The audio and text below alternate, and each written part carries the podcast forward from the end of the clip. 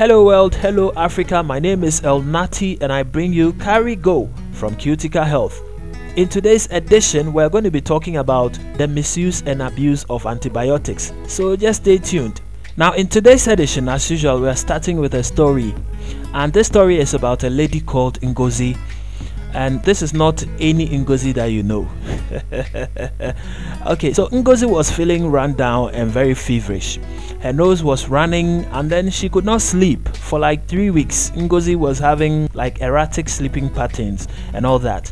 She was a seamstress, and so she was generally very busy.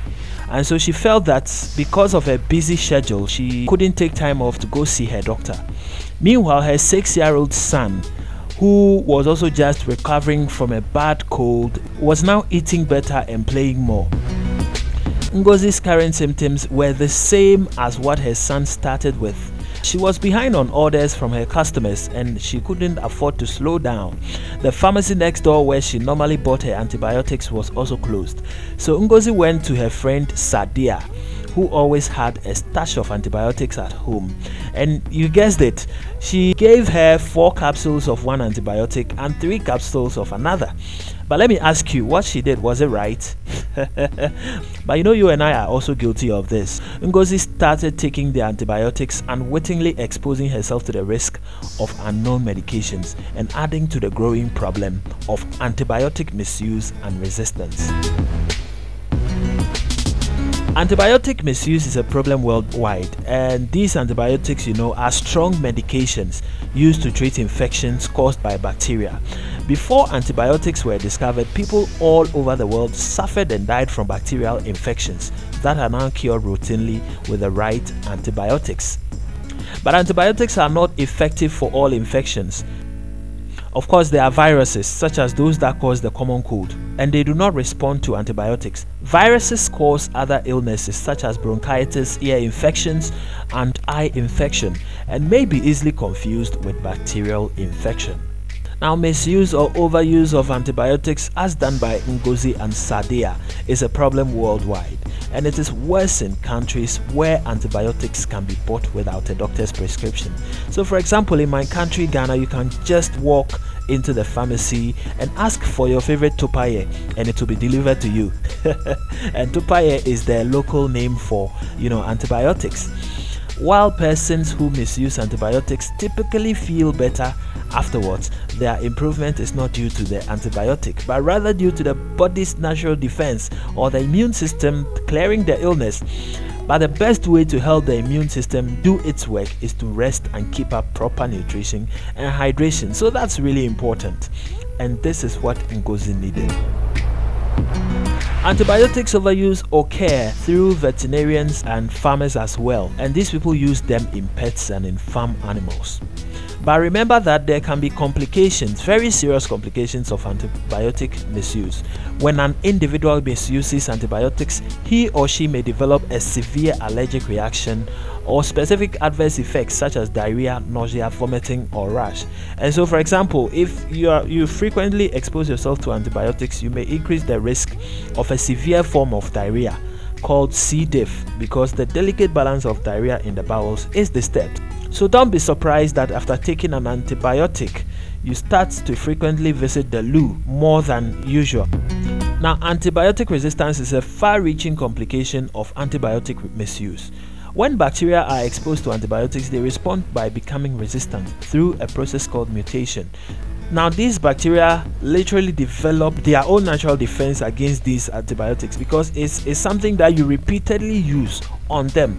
So, they also tend to see the pattern and develop a resistance towards it. Now, eventually, antibiotic resistant bacteria spread and cause severe diseases.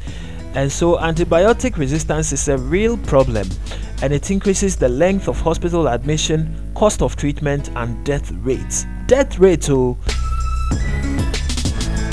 In fact, experts have repeatedly sounded the alarm on antibiotic resistance, and now they rank it among the leading threats to health around the world. The experts warn that antibiotic resistance will get worse unless people around the world work together to reduce antibiotic misuse. So, Charlie, you and I, we have a lot of work to do. There is an Ngozi or Sadia in each one of us. no one likes to feel sick, especially when there are pressures from life and from work. Antibiotics have a very important role to play in some illnesses, but the challenge is to avoid overuse and misuse. So, here are some tips to help us all in our use of antibiotics. The first thing is to seek professional advice before using antibiotics. Hey, my good friend, you are no doctor, you are no medical expert, neither am I. So we have to go to the right people, to go to the medical professionals when we are confronted with any health challenges so that they help us out. Okay? Do not share leftover antibiotics. Antibiotics are not meant for communal use. they are not for you and your family. I mean, what I'm trying to say is that when you go to the hospital and they write a prescription for you, the medication you go to get are for you and only you. It's as simple as that.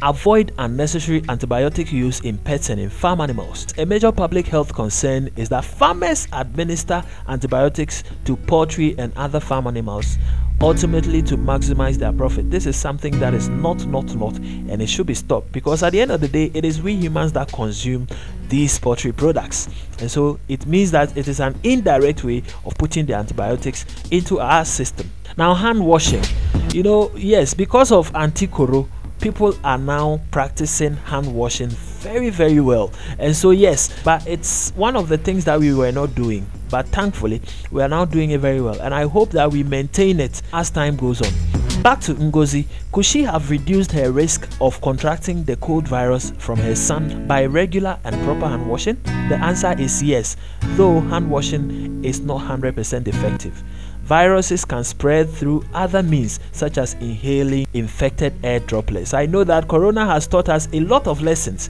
and we are going to live by them going forward.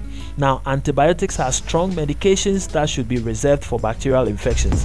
When bacteria become resistant to one antibiotic, the antibiotic and similar ones become ineffective, putting everyone at a greater risk. Using antibiotics for the wrong reason is like using a hammer oh, to kill a fly on one's finger. You don't want to do that. Let's all protect ourselves. Let's stay away from antibiotic misuse and abuse to live a longer and a healthier life. My name is El Nati, and this is where we draw the curtains to today's edition of Carry Go. As usual, we brought it to you from Cutica Health, and you can always log on to www.cuticahealth.com for all your authentic health information. So do check cuticahealth.com very often for your authentic health information. And I'm signing off. Thank you very much for listening and see you next week.